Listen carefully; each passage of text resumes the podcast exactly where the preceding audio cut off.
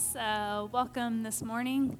Like he said, my name is Erin Good, and I've been on staff like a whopping three weeks.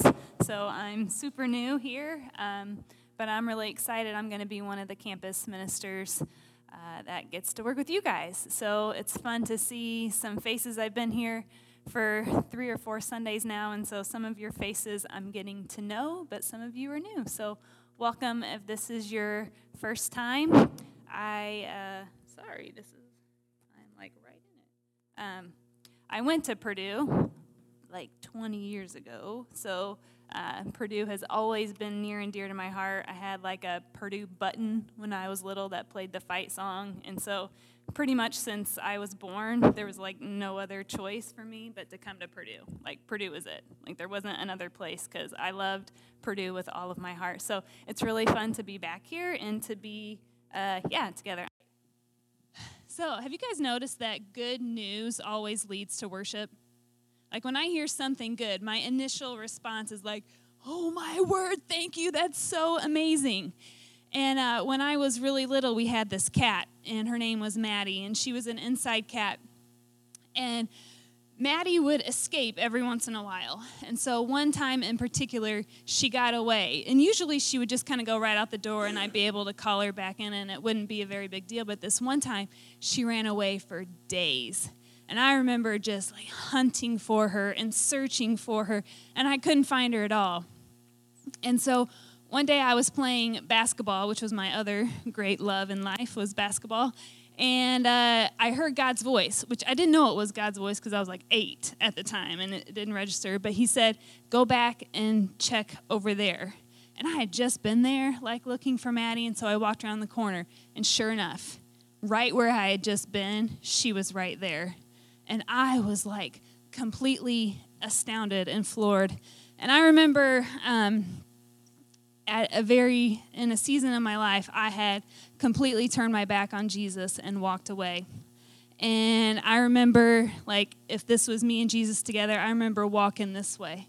And i remember as i was walking thinking man if i turn around that's a long way to get back to him.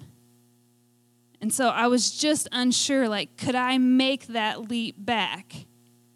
And so being like a normal i just kept walking this way And I remember the time when God captured my heart and I turned around. He wasn't way over there where I had left him. But when I turned around, he was right there with me. And in my mind, I was going to have to make this great walk of shame back to where I had left him. But that's not who our God is. The moment I turned around, he was pursuing me every step of the way. And the moment I turned around, that is where he met me. And it was just like my cat. I remember him reminding me of the story of my cat that just when I thought my cat had left and walked so far away, as soon as Maddie turned around, there I was to welcome her home back into safety. And I just want to tell you guys this is the God that loves us. And this is the God that pursues us. And this is the God that knows us and wants to be so desperately known and we get to look at a little bit of this today in Psalm 103. So if you guys have your Bibles and you want to look or turn to Psalm 103, I'm just going to read it all to us real quick. Um, but this is a psalm of like good news. If this doesn't get you excited about who God is, like, oh, I don't even know, because this is amazing. This is a psalm of declaration about who God is. And so it says this it says, Praise the Lord, my soul. The, NI, or the NLT says, Let all that I am praise the Lord with my whole heart. Don't leave any of it out, guys. Let all that I am praise the Lord. Praise the Lord, my soul, and forget not his benefits, who forgives all your sins and heals all your diseases, who redeems your life from the pit and crowns you with love and compassion. Now, you're going to notice a few times that word love is in red. Okay, keep that in mind because that's going to be an important word we're going to come back to. Who satisfies your desires with good things, so that your youth is renewed like the eagles. The Lord works righteousness and justice for all who are all the oppressed. He made known his ways to Moses, his deeds to the people of Israel. The Lord is g- compassionate and gracious, slow to anger, abounding in love. There it is again. He will not always accuse us, or the NLT says he won't constantly accuse us, nor will he harbor his anger forever. He does not treat us as our sins deserve or repay us according to our iniquities. For as high as the heavens are above the earth, so great is his love. There it is again. For those who fear him. As far as the east is from the west, so far has he removed our transgressions from us. And as a father has compassion on his children, so the Lord has compassion on those who fear him for he knows how we are formed. He remembers that we are dust. The life of mortals is like grass. They flourish like a flower of the field. The wind blows over it and it is gone, and it in its place remembers it no more.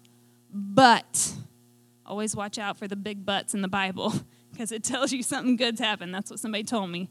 But from everlasting to everlasting, the Lord's love, there it is again, is with those who fear him, and his righteousness with their children's children, with those who keep his covenant and remember to obey his precepts.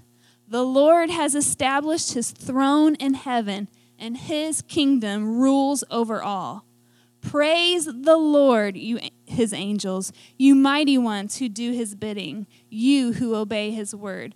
Praise the Lord, all his heavenly hosts, you his servants who do his will. Praise the Lord, all his works everywhere in his dominion. Praise the Lord, my soul. That's some good news, isn't it? There is a lot of amazing stuff in there.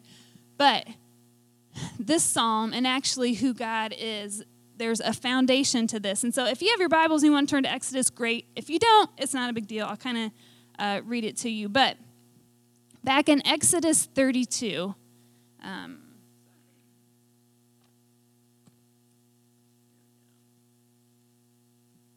back in Exodus 32, Moses and the children of Israel um, they had escaped Egypt. And so in Exodus 32, we found out that the children of Israel had made this golden calf that they were worshiping. They were basically prostituting themselves to this, to this God. And so God was devastated and heartbroken. And so Moses is like, talking with God, and God is angry and saying, I'm not going to go with these people because look what they just did. I just gave myself to them, I just rescued them, and now they've just thrown it away. And so Moses is here. And in Exodus 33, verse 13, it says, he's talking to God, and it says, If it is true that you look favorably on me, let me know your ways so that I may understand you more fully and continue to enjoy your favor.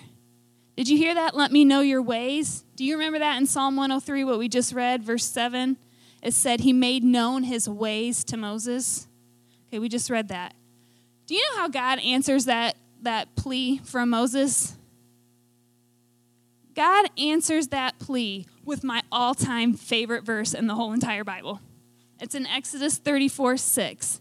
And God comes to Moses and he begins to declare, declare who he is. He says, The Lord passed in front of Moses, calling out, Yahweh, the Lord, the God of compassion and mercy I am slow to anger and filled with unfailing love and faithfulness.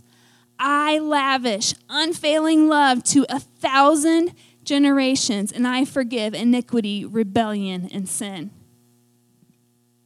Did God show Moses his ways?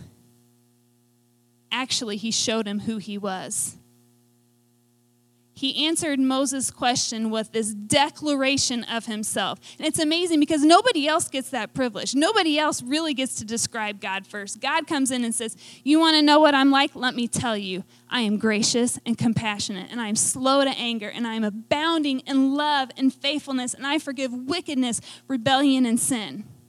Okay? This is the foundation to everything you and I stand on This is the foundation of who Jesus was. This is the foundation of how God loves this world.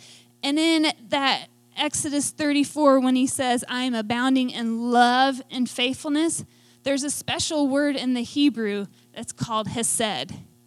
And if any of you speak Hebrew in here, I'm really sorry if I just butchered that word. okay? I don't actually know if that's how it is said, but it's spelled H E S E D. So we're going with Hesed. Okay, you got a Midwestern American who's going to pronounce it Hesed. So that's what it is. And this Hesed is the actual, this is the, the foundation of all of who God is. It's the foundation of how he acts, it's the foundation of how he loves. Um, Bailey, can you put that slide up where it talks about um, it's a definition? Let me read you this definition of what it says. It says, The word hesed is the descriptor par excellence of God in the Old Testament. The word speaks of a completely undeserved kindness and generosity done by a person who is in a position of power. Unlike humans, this deity was not fickle, undependable, self serving, and grasping. Instead, he was faithful, true, upright, and generous, always. This is what this word means. We don't have a very good word in English because some of the synonyms of it are goodness, kindness, devotion, love, mercy, loving kindness, loyalty. It's all wrapped up in this one word that God uses over and over and over again to describe himself and to describe how we are to act. And so Exodus says he doesn't just have some of this, it says he's full of it, he's abounding in it. It's like overflowing, it can't be contained in him. And this is the foundation of who it is. The word in Psalm 103, remember how that love was, I had it written in red? That's hesed. That word's listed four different times in Psalm 103. And as I read Psalm 103, I had this thought like, maybe did Paul have this psalm in mind as he was writing First Corinthians and that famous chapter on love? Love is patient, love is kind. It does not envy, it does not boast, it keeps no records of wrongs. I think maybe this is part of what Paul had in mind when he was calling us this is what love looks like. And so, I don't know about you guys, but sometimes I look at God's ways and they seem a little bit confusing. Or I, I don't understand them. There have been seasons in my life where I have been almost paralyzed because I had no idea what God was doing. It didn't make sense. It hasn't made sense in some family members' lives. It hasn't made sense in some friends' lives. And so I think the temptation is to look at the ways God is acting and for that to shape who he is. But if you notice with Moses, that's not what he did. Moses said, Hey, I want to know how you're acting, what your ways are. And God's answer to him was, This is who I am. Okay? And so we have to look at life through that lens. We have to filter everything through who God is, who He said He was, and that then shapes how He acts because He can never be contrary to Himself. If God says, I am faithful, that's who He is, then He will always act faithfully even if I don't understand it. Does that make sense? Okay, and so that's what we need. That is what we're going to look at the rest of this psalm through, is that foundation of who he is, because who he is always shapes how he acts. How he acts doesn't shape who he is. Okay, I want us to get that. I want us to remember that. Hopefully, you will. Okay, so looking back to Psalm 103, all right? So that is the foundation, who God said He was. He is gracious and compassionate, slow to anger, abounding in love, that hesed, that undeserved kindness, that undeserved thing. And so the rest of it, even though that's kind of in the middle, we're going to look at it, and this is how His hesed is worked out. Okay, this is what hesed looks like in our lives in the kingdom of God and every day. And so go back up to verse 2 in Psalm 103. It says, Praise the Lord, my soul, and forget not all his benefits. Okay? One of our greatest calls in life is to remember. Remember who God is.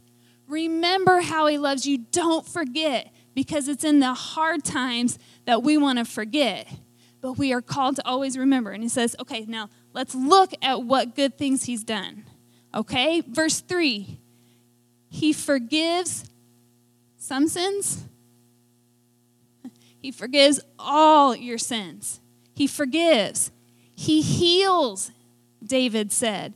He redeems your life from the pit and he crowns you with love and compassion. You are royalty.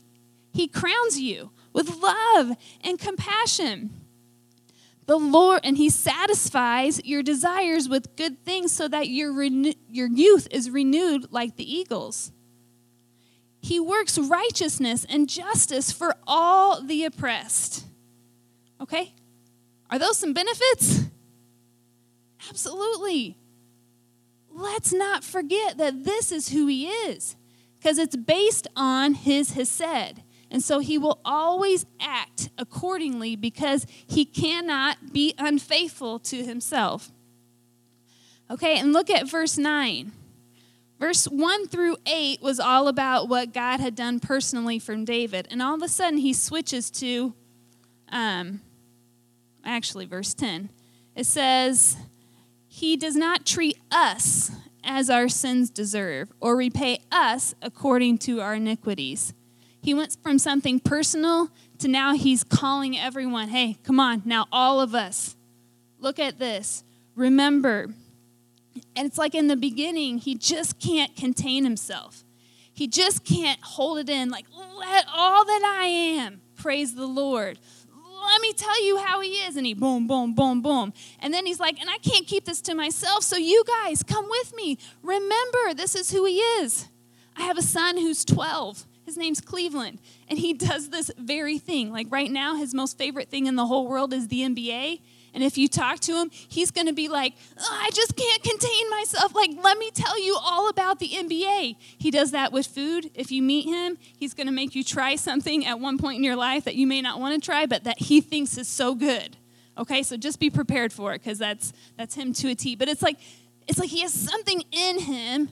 Cleveland does. It's like burning. And it's like he's just going to wither and die if he can't share it with you because he feels like you're missing out. And this is the sense that David is writing in this psalm. Like, oh, this is burning in me. And if and if I just can't keep it in because if I keep it in, you're going to miss out on who this God is. And so he comes and he takes us with him and he says, Don't you forget. This is who our God is. This is how he loves us. This is how his Hesed is shown to us every single day. Come on. Okay? And so he keeps walking us through. His Hesed is more powerful than his anger and disappointment at our wrongdoing. That's a hard one for me to remember, especially because I'm a perfectionist. And if I don't get it right, I'm like, that's not what this says. His hesed is stronger than my failure. And so it keeps going. I'm not going to go through every verse again. Um, but it talks about in verse 13 about the Lord has compassion on those who fear him. Do you know that word fear him? That just means someone who like really desires to live for God. That like this desire to honor him and live for him. And so that's what he's talking about here. Someone that just desires to live with him. And then verse 19, one of my favorites it says this The Lord has established his throne in heaven, and his kingdom rules over all. So, in case you're kind of wondering how he could do all of this, it's because he's king, and his kingdom rules over all. And David at that point could have like dropped the mic and been like, boom, that's it. He's the king. His kingdom rules over all. That's all you need to know. And so, because of that, he has authority to forgive. He has authority to love. He has authority to cast our sins as far as the east is from the west because he is the king. Okay?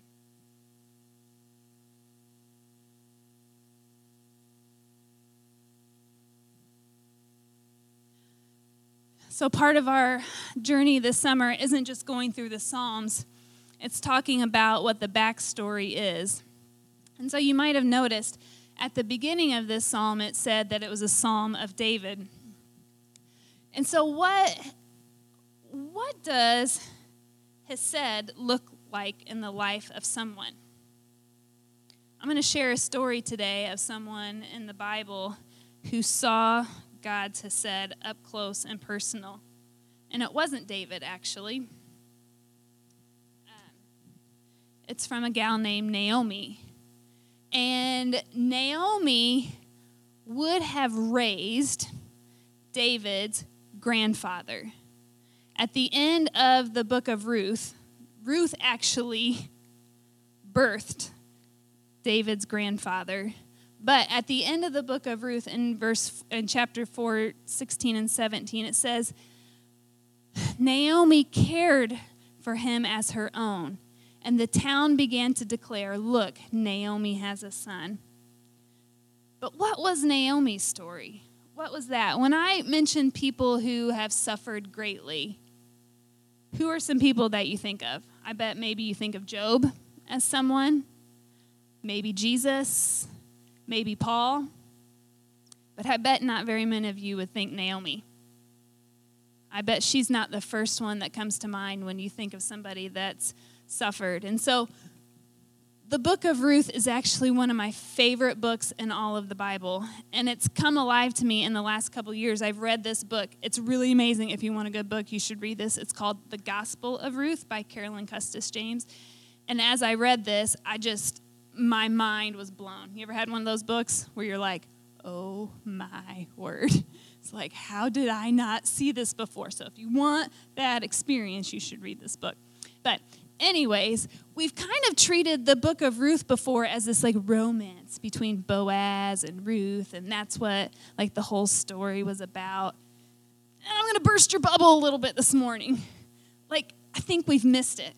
When that's all we've seen this beautiful story as is as this romance between these two, I feel like we've seen this this much of it when God wants to show us that much of it.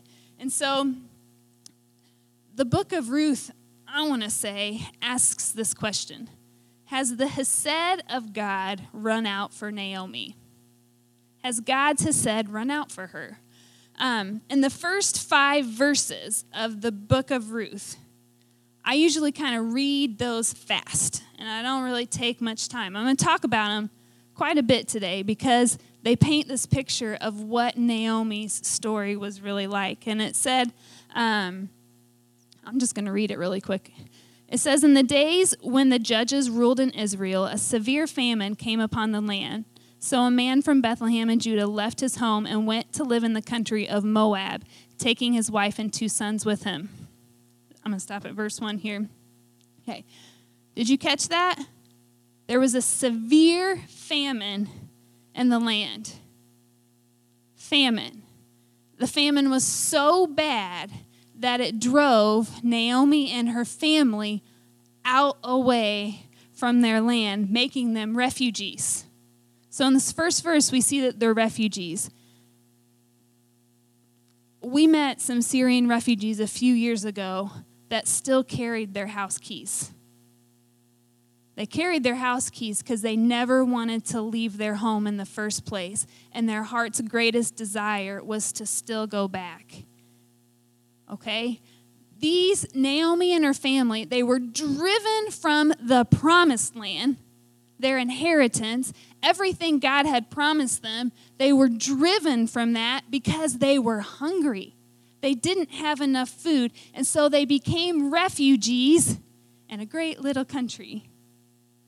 No, they became refugees in Moab, which were Israel's enemies, and Moab was a nation that was started because Lot and his daughter had an incestuous relationship.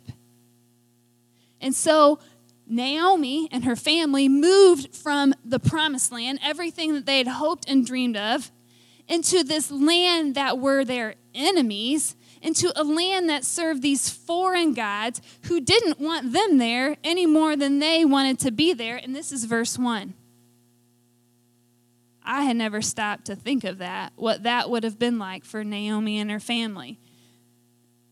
And then it gets worse because then her husband dies, leaving Naomi a widow. And again, it's not just any widow, it's a widow in the in the land that's not Israel, away from family, away from all she would have ever known. And then, if to make it worse, both of her sons die while she's there. Guys, I'm on like verse 3 or 4 of this right now. So, everything that could have given Naomi any identity at all wife, mother, land, Israelite is completely wiped away. It's all gone, all in a matter of five verses. Can you imagine what that would have been like for her? Can you imagine the depth of her suffering? And then to top it off, her boys got married, but the women that they were married to were barren for 10 years. It wasn't like they were married a year and didn't have babies. 10 years these women did not were not able to have babies. And unlike Job, Naomi was a woman. And because she was a woman, she had no voice. She had no way to get a job. She had no one to speak on her behalf because she was voiceless in this culture. And so there was no recourse against any injustice that might have come to her. Can you imagine the despair that Naomi would have felt? The hopelessness?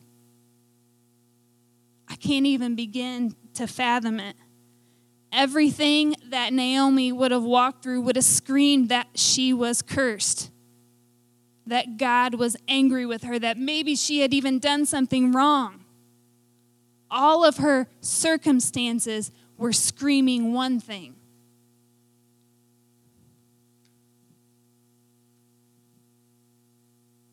An old, poor refugee widow with barren daughters in law.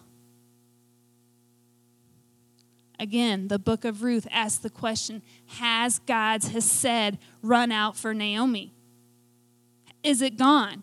Naomi, Naomi declares, I went away full, but God, you have brought me back empty.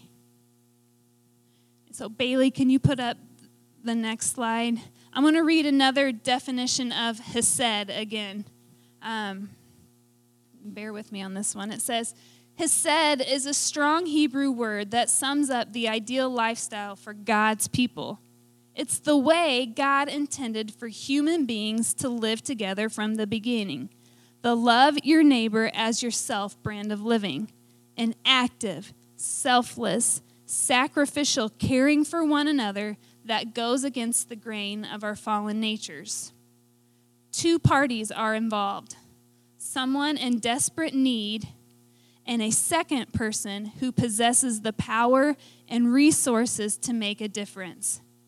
Hesed is driven not by duty or legal obligation, but by a bone deep commitment, a loyal, selfless love that motivates a person to do voluntarily what no one has a right to expect or ask of them. They have the freedom to walk away without the slightest injury to their reputation. Yet, they willingly pour themselves out for the good of someone else. It's actually the kind of love we find most fully expressed in Jesus. In a nutshell, hesed is the gospel lived out. The gospel lived out your good at my expense. This is Hesed. So, has God's Hesed run out for Naomi? The answer is an emphatic no. It has not. And his Hesed begins to show up in his people. And it begins with this beautiful declaration by Ruth in verse 16 of chapter 1. It says this But Ruth replied, Don't ask me to leave you and turn back. Wherever you go, I will go. Wherever you live, I will live. Your people will be my people, and your God will be my God. Wherever you die, I will die, and I will be buried. May the Lord punish me severely if I allow anything but death to separate us. This is Ruth's pledge to Naomi. This isn't her pledge to Boaz, which sometimes we, you know, think this is what the story is about. No, this is this pledge, this oath will define, will will determine the way that Ruth acts the rest of this story, the kind of love that she is going to get to give to Naomi, the kind of love that she's going to call Boaz up into as well. This pledge is is like her launching point and everything that Ruth does is from this. It's this beautiful answer to the question, has God's Hesed run out? Absolutely not and it begins with one of the most unlikely persons in the whole story. Ruth would have been despised at worst and overlooked at best because she was a foreign, barren widow. Okay? There was nothing that shouted she had anything to give. There was nothing that would have spoken like, oh, this is God's choice over here, this one who looks really good. Absolutely not. She was the least likely person to begin to express God's Hesed. But isn't it just like Jesus that he uses the unlikely? Isn't it just like him to use the weak things of the world to shame the strong? And so the rest of the story of the book of Ruth is this actions, these actions, this love that's declared that says, Naomi, God's Hesed has never run out for you, and it will never run out for you. Because in the end, Ruth restores to Naomi what she couldn't do. And that baby that Ruth ends up having, and then gives to Naomi. Can you imagine being barren 10 years? And I guarantee, I guarantee that her heart longed for a baby. She was married 10 years. I guarantee that was a desire of her heart. Can you imagine that when she finally had that baby, the act of love that it took to give her very best away? she gave it away. She declared, God's love, Naomi, for you has not run out. Oh, I want to name a child Ruth, I think, because I look at her and I think she gave away her best. That is Hesed. This is what God loves us with. This is what He this is how he calls us to love others with this giving away our best. Ruth and Boaz together. Boaz is amazing in this story, and I'm not even going to talk about him, but he's amazing because he sacrificially gives to show Naomi God's love hasn't run out for you yet. I mean, he does the he does the like big things. He marries Ruth, which was big, but he also does the small things when they came back to Bethlehem, you better believe they were still hungry. And, Ruth, and Boaz feeds them. It's the simple, everyday things, too, that also communicates God's love has not run out for you. Okay? And Naomi, she even shows God's love because her very best. Ruth was the only thing that she had. And she gives her away as she says, Go and make your home with Boaz. Okay, so I love the book of Ruth because it's this beautiful picture of like everyone preferring one another and everyone at the end, like the book ends with the whole town worshiping. The whole town is exclaiming, they're like, Praise the Lord. And because of the way that Ruth and Naomi and Boaz lived, it was like they called the rest of the town up into, Do you see who our God is? This is who he is. And so Naomi, remember, raised David's grandfather. And so this would have been the stories that David heard as he was growing up. This would have formed who he was and how he thought. And so when we look back at Psalm 103, you know what? I think I can look in here and see some of the stuff that Naomi would have declared from her whole story. Verse 3 says this Who forgives all your sins and heals all your diseases. I think that would have meant a lot to Naomi. Verse 4 Who redeems your life from the pit? Hello. Her life was in the pit. And crowns you with love and compassion. Six, he, the Lord works righteousness and justice for the oppressed. That was her story. Verse 13, as a father has compassion on his children, so the Lord has compassion on those who fear him. Verse 17, but from everlasting to everlasting, the love of the Lord remains forever with those who fear him. His salvation extends to their children's children. This was Naomi's story. This is what she passed down. This is what David would have caught. And so I look at this psalm and I think, man, this psalm isn't just good news. This psalm is great news.